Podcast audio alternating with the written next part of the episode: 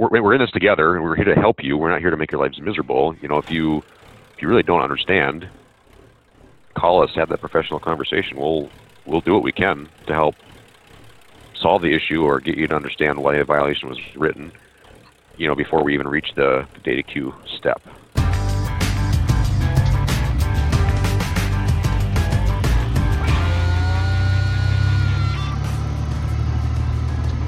Hey folks, it's Todd Dills here, back with another edition of the Overdrive Radio podcast, where we'll hear more from Captain John Olson of the Minnesota State Patrol about what he was talking about there at the top.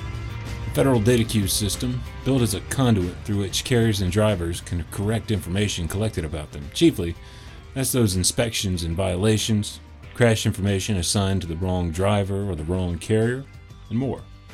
Most of you are probably at least somewhat familiar with the system given its frustrations uh, caused throughout the years for carriers, the CSA scores, and those PSP reports for drivers, as well as the publicly available information underpinning them all, have just gotten more and more and more important.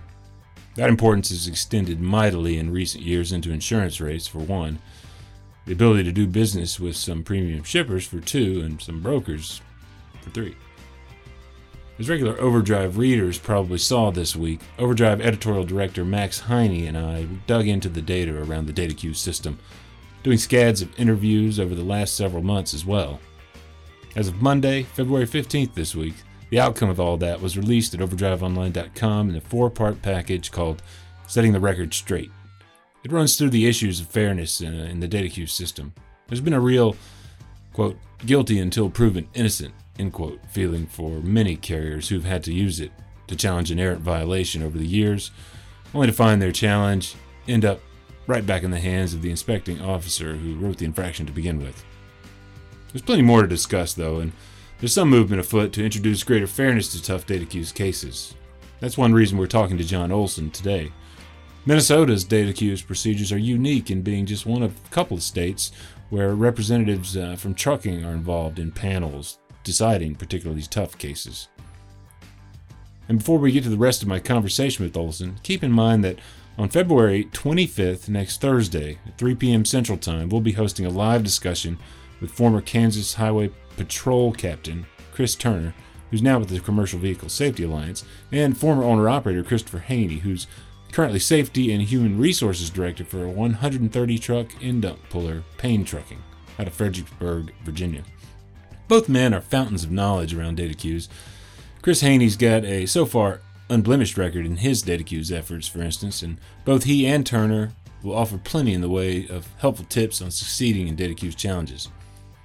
You'll have an opportunity to ask questions of them too, and you can help me prep for the talk by sending those questions in advance directly. Reach me via our podcast message line at 530 408 6423 let me know your question about violation or other challenges in data queues. I'll be sure to get it answered. After we're done here, too, find a link in the show notes or the post at overdriveonline.com that houses this podcast. There, you can register for the live discussion to find out just where it will take place online. Hope to see you there. Before we dive in with Captain John Olson of Minnesota, though, here's a word from Overdrive Radio's sponsor. If you're a leased owner operator, you need quality insurance to keep you protected. Call First Guard for the commercial truck insurance you need and the service you deserve. First Guard is the trucker's insurance company. We understand your needs and offer physical damage and non trucking liability insurance for leased owner operators. With First Guard, you always get fast and friendly service. Visit firstguard.com. That's the number one, stguard.com. First Guard, we speak trucker. Let's talk. Been in this position as the commander of the commercial vehicle section for the state patrol here in Minnesota for uh, in March it will be six years. Uh, prior to that, I've kind of bounced around a little bit in my career. I uh, joined the patrol in 2004. Uh, right out of the gate, I was highly interested in commercial vehicle enforcement and, actually became a, a trooper that did commercial vehicle inspections as part of regular duties uh, right out of the gate back in 2005, and uh, that was in the southwest portion of our state. And uh, really enjoyed that work. I enjoyed the trucks. Um, I grew up on a farm, so I have that in my background, uh, in my blood. I still like to farm uh, when I can help uh, local uh, some of my family members out or whatever you want to call them. Mm-hmm. Uh, and I, so I have the agricultural background in my mind. In Minnesota, we are a heavy agricultural state. We have a lot of commercial vehicle traffic that is agricultural based, uh, and I think that's important uh, for people to know that you know I I have a good idea of both sides of the, of those issues when they come up when it comes to agriculture and you know exemptions and that sort of thing. Sure. Um, so I've worked in I've worked in our what we call our greater Minnesota area out in the country. I've worked in uh, downtown St. Paul where Capitol building is. I've worked that area, so I have a, a good background in metro versus non-metro. Um, I've been a field lieutenant, a regular uh, like our first line supervisor in the metro, and I was also our um, administrative supervisor here for the commercial vehicle section prior to getting promoted to this position as commander. Um, so that person was responsible for writing our MCSAP grants uh, for FMCSA and uh, actually supervising the, our person that was in charge of administering our data queue program. So I've had my hand a little bit in, in data queues for um, almost eight years now, here seven years. Uh, so I've got a pretty good understanding of uh, the data queue program that we have here. I know data queue is a it's a very important topic, and it's a topic that I think needs to be discussed. And by no means would I ever stand up and say that Minnesota has the perfect program in place, because um, I think there's always room for improvement. But I do think what we have done um, has worked really, really well. And in uh, in CVSA and other conversations that I've had with other states, I've talked about what we do and why we do it and why we think it's important, and kind of encourage them to take a, another take a look at their own processes and to see if maybe you know and I think some states have looked at our ours and have implemented a similar similar type of, uh, of a process to handle uh, challenges when they come up because I, I do understand the issues and I do understand that every inspection we do, every violation that's written, for the most part, does have an effect on a carrier, their safety score, their insurability, um, companies that you know are shipping their goods look at those scores, look at that information, and then it it does have a huge effect. So that is important, and you know we're all humans, and we're not perfect, and drivers aren't perfect, carriers aren't perfect, and we do make mistakes, and I'm certainly willing to to stand up and say, yes, in this particular instance, our inspector did quote the wrong violation or misinterpreted the statute and wrote the violation incorrectly when it shouldn't have been, and we're we're happy to make those changes and get it right because that's what we're trying to do is to get it right. Right. And you know, give the right information to the carriers and to the drivers so they can be compliant because that's that's the ultimate goal is to just get compliance with the regulations, not to make people's lives miserable. Um, the best inspection is the is the clean inspection, in my opinion, not the one that has ten violations on it. So, do I hear an amen there, owner operators? In any case, as I intimated earlier, Minnesota's program for handling data queues reviews that get routed to them through the federal system which is the case for any involving an inspection or crash they handled. Minnesota's policy dates to 2010, when the data queue system assumed something resembling its current importance for carriers and drivers. That, of course, is when FMCSA's compliance, safety, accountability scoring system went live, and all that inspection related data started to get some new teeth, as it were. So, when a carrier or a driver submits a data queue request uh, through FMCSA's portal, that's the that's the proper way to, to file a data queue challenge. Mm-hmm. Um, the data queue challenge is uh, is looked at if it's some challenges, uh, as you may know, the challenge is just, hey, we never got a copy of the inspection report, or our driver didn't give us one, um, or we were listed as a as a being involved in a crash incorrectly. You know, those things are handled separately. Mm-hmm. So if someone needs a copy of the inspection report, we provide that to them, and then data queue is closed, done. Um, if it's a challenge that there there was an incorrect violation noted or the wrong carrier was listed on the inspection report, those are pulled and those are assigned to our data queue administrator. From there, we have um, a few employees whose job it is to do the data queue research. So, an employee is given the data queue to work on. They make contact with the carrier. They uh, do research on the regulation or regulations that are being uh, discussed as part of the challenge. They reach out to the inspector or trooper who conducted the inspection, gather as much evidence as possible, and then they write up a report, a summary that says, "Here's the challenge. Here's the here's the issue at hand. Here's what the regulation says. Mm-hmm. Here's what the inspector documented. Here's the evidence, one way or another." And then that gets sent to the data queue administrator. The data queue administrator is responsible for reviewing that information and then making the determination. Was the violation incorrect uh, in totality and needs to be removed? Was the regulation cited incorrectly in the inspection report needs to be amended? You know, where the violation needs to be changed, or was the violation written correctly and the violation will stand? And then that information then is sent to the, the carrier or the driver that made the request. Um, in a perfect world, we try to get that done, completed from start to finish within 60 days. We're not always hitting that mark. We've had challenges here, uh, staffing wise ourselves. You know, with uh, with what was going on here this last summer in Minnesota, we had all hands on deck dealing with uh, the the civil unrest, and that put us behind. My data queue administrator is also in the military, and he was deployed for an extended period of time. So you know, you know, things happen. So we're yeah. we're trying to deal with that as best we can. But because I know that's an issue, I know when, and I fully respect that when carriers make a data queue request, you know, they they're doing it for a reason, and I certainly don't want to have that process delayed any longer than it needs to be. So, so that's step one. When a carrier receives uh, the determination letter from our office, our policy is they have 15 days to file an appeal.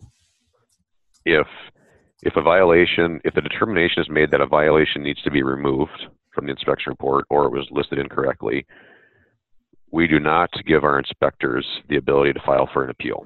Okay. We're not we're not doing that. That is not an option for them. Um, but uh, if a violation determination is made and a carrier wants to appeal it, they have 15 days to contact their office and request a second review in that second review, the second review is a is a panel of people that are pulled together.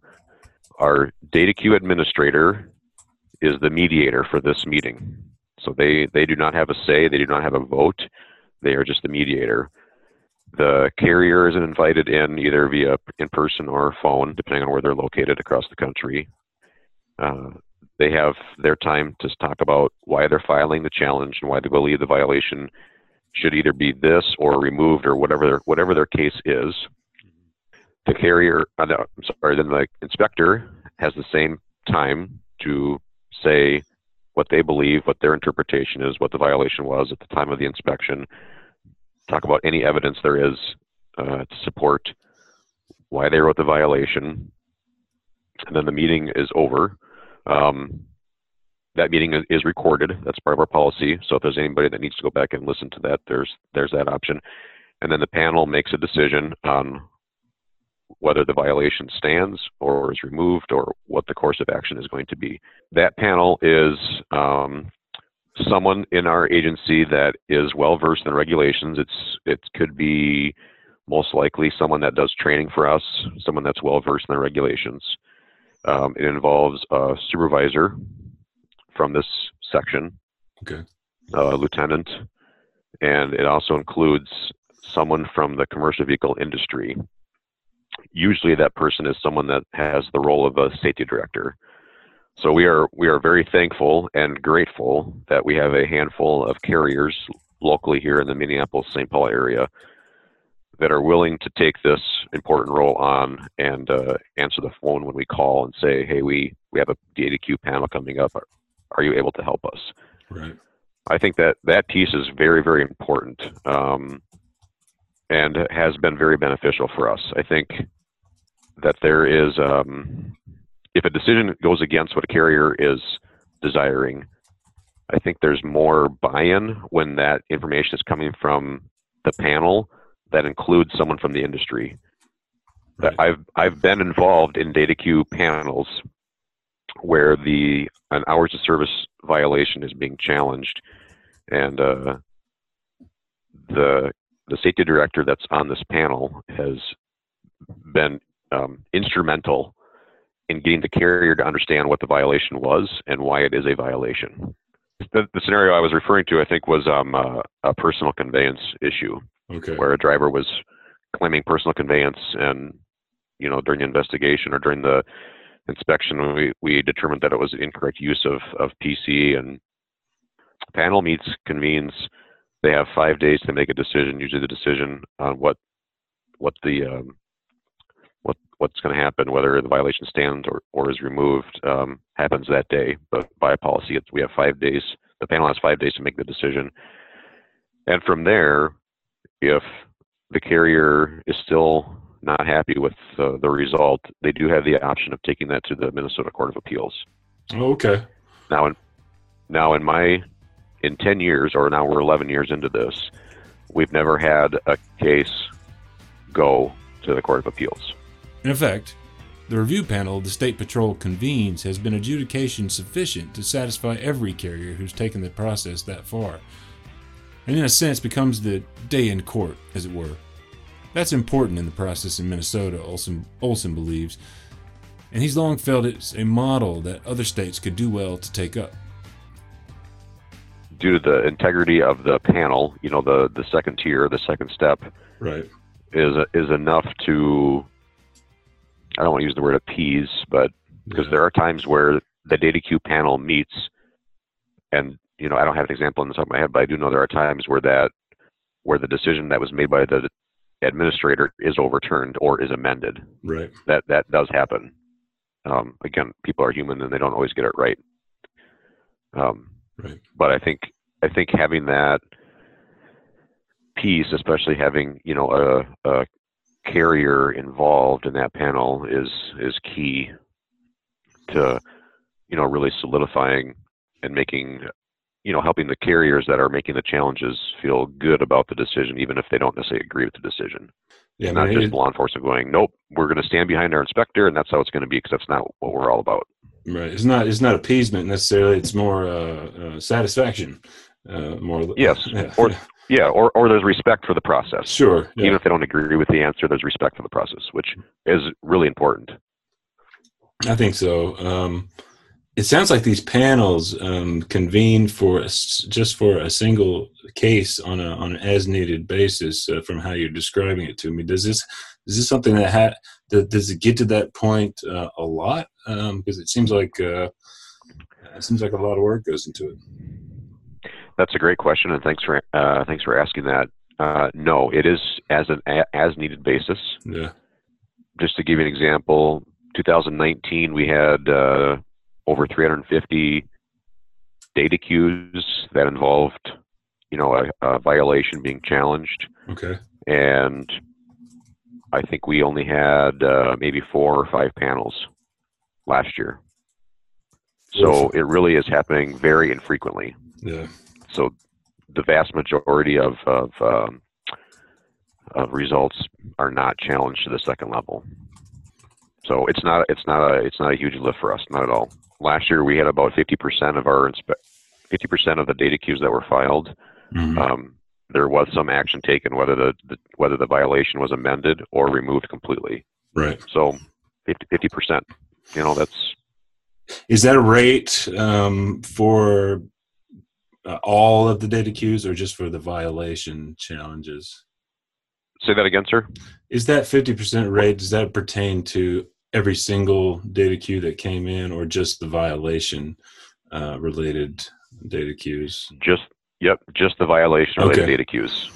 Yep, Yep. or or a wrong carrier data queue. Yep, not the other ones. Just Right. where there was a where there was a violation or carrier being uh, carrier listed being challenged. Yep, but we're about fifty percent where we there's some some uh, action taken that's where the violation was removed completely or was amended to, to the appropriate Right. uh, regulation.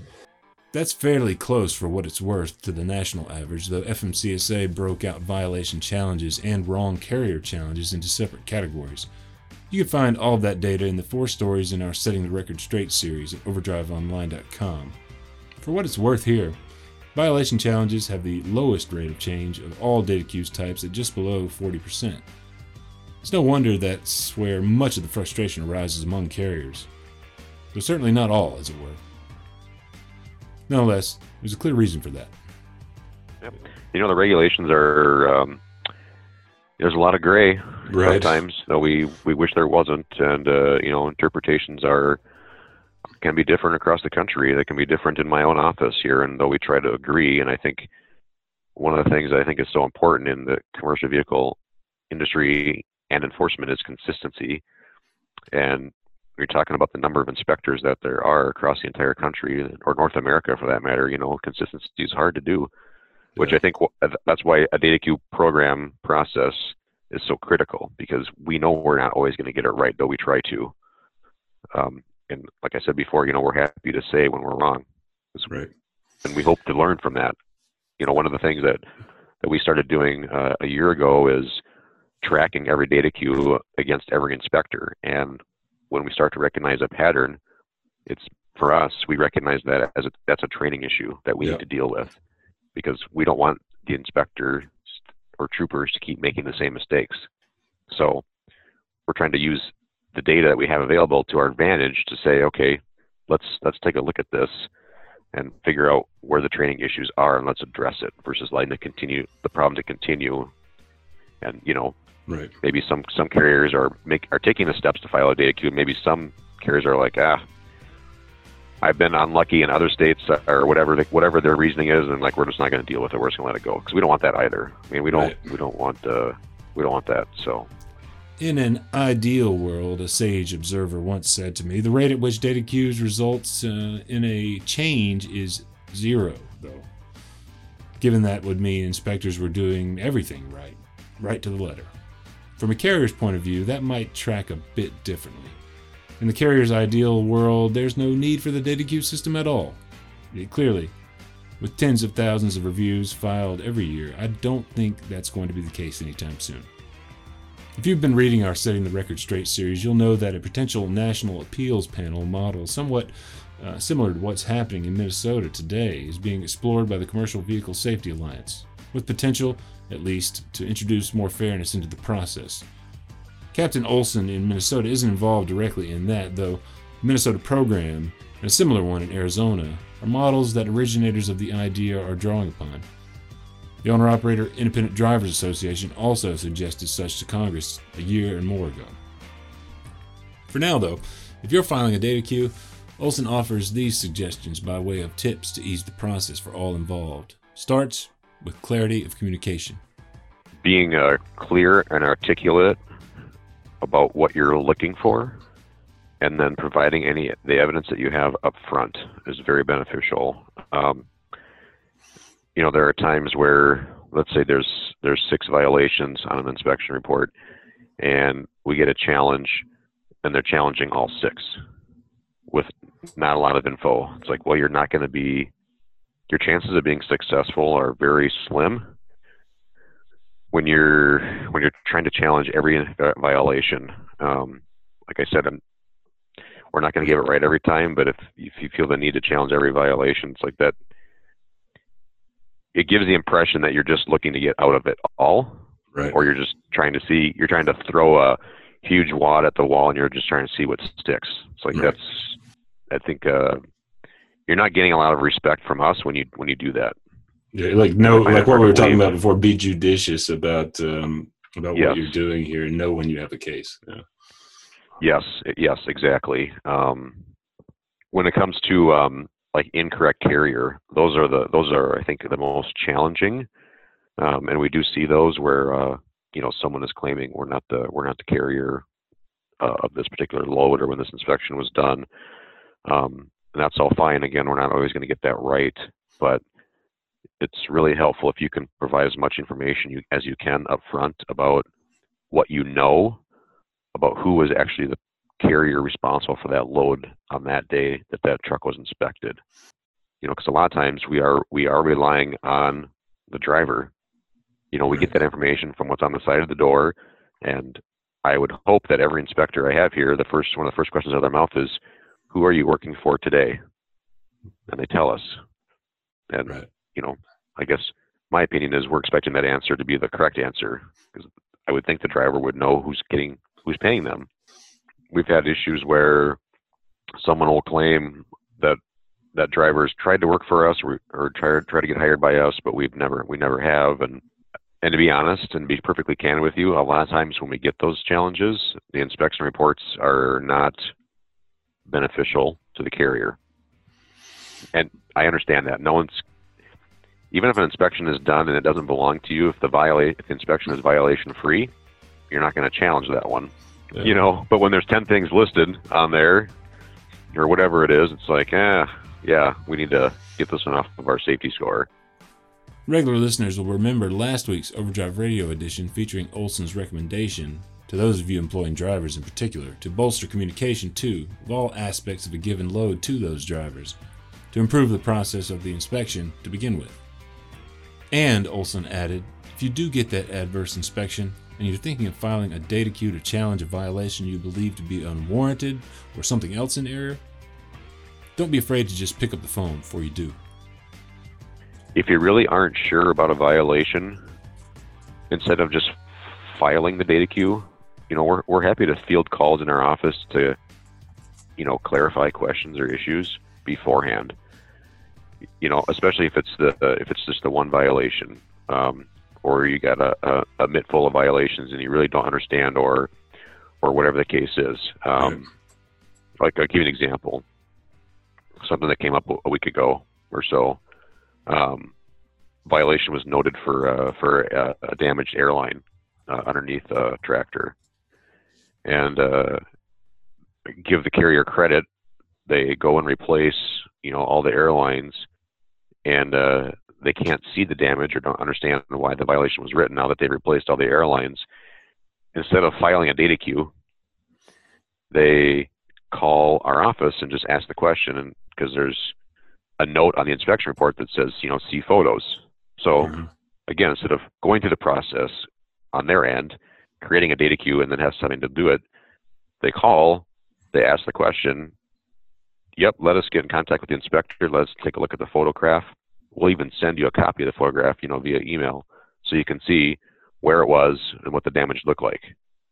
Right. And problem solved we're, we're in this together and we're here to help you. We're not here to make your lives miserable. You know, if you if you really don't understand, call us, have that professional conversation. We'll we'll do what we can to help solve the issue or get you to understand why a violation was written.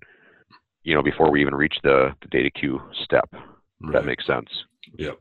We try very hard to hammer home to our our inspectors. You know, take pictures. You have you have a digital camera. Use it. Use it every day take a take a picture of the tire, take a picture of the oil oil uh, you know seeping bearing, take a picture of the airline that's cut.